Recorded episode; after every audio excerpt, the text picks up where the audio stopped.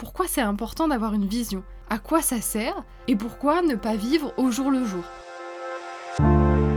Bienvenue sur le podcast qui vous aide à élargir votre champ de pensée, mettre du relief dans votre réflexion et transformer votre quotidien. On y parle de philosophie au sens large et on tente de voir comment elle peut nous aider à évoluer.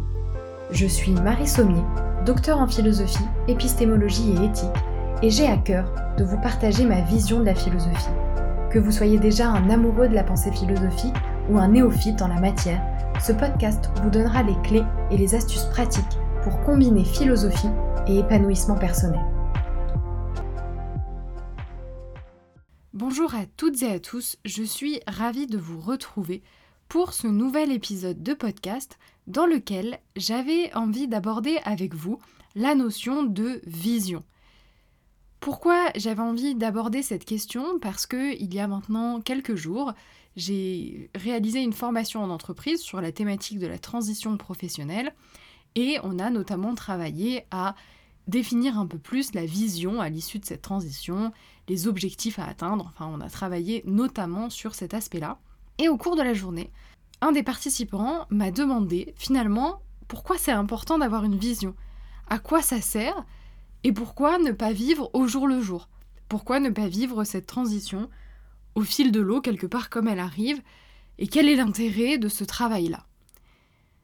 Et je me suis dit qu'en effet c'était peut-être important de s'interroger sur la nécessité ou non de cette vision.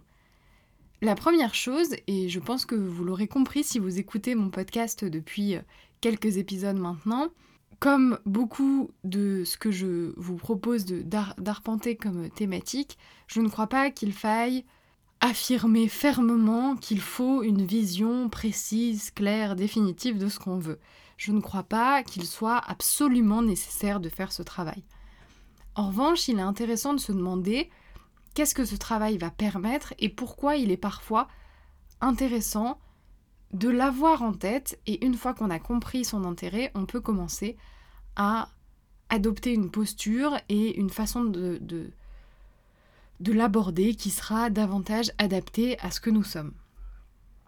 En effet, je crois que avoir une vision, c'est s'assurer que on oriente nos actions, notre attention, notre énergie vers ce qui est important pour soi.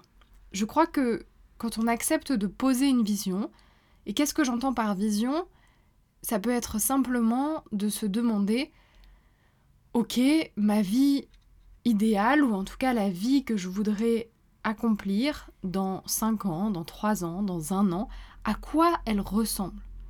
Qu'est-ce que je nourris d'important pour moi dans ma vie pour me sentir épanouie? Qu'est-ce que j'ai envie d'atteindre comme niveau de vie, comme niveau de relation, quelle qualité de vie j'ai envie d'obtenir et pour moi, à titre individuel, par quoi ça passe.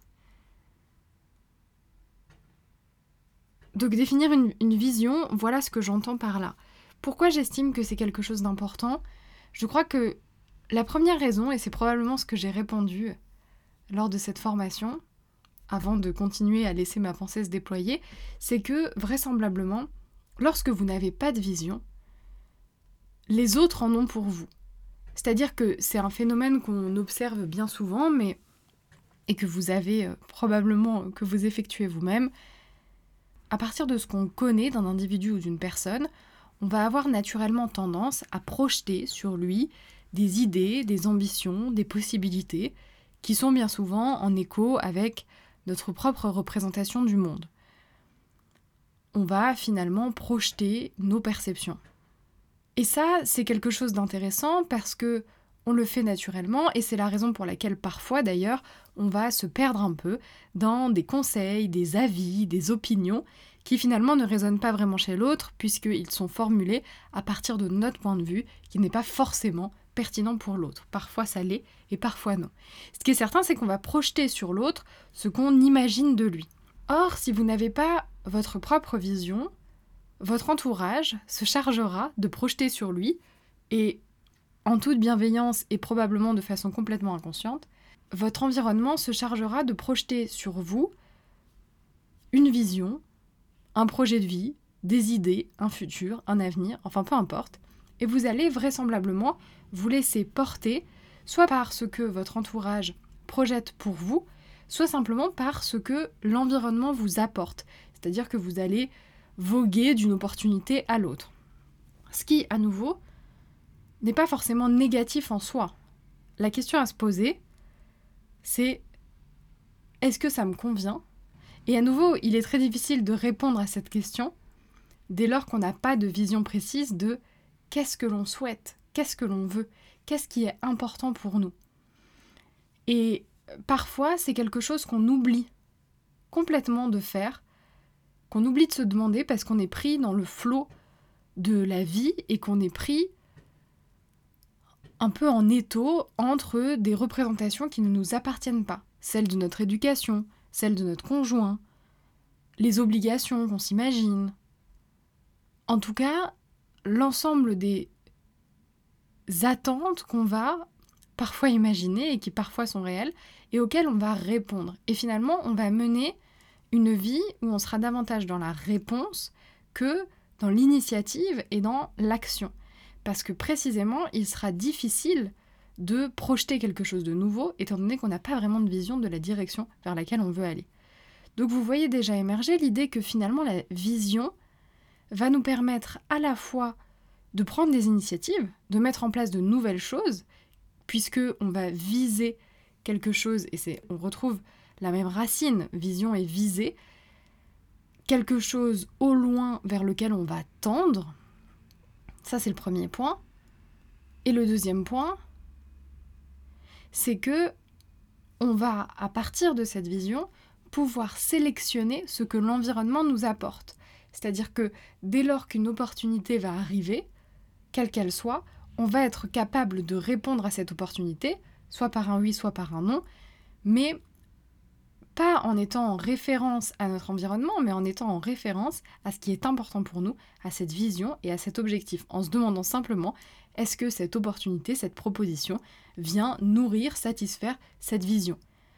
Parfois ce sera le cas, et ce sera très bien, et parfois ce sera pas le cas et on acceptera quand même, mais en ayant conscience soit des conséquences possibles, soit en ayant conscience qu'on va s'éloigner quelques instants, un moment de notre vision, mais qu'on pourra y revenir. En tout cas, on va garder le cap.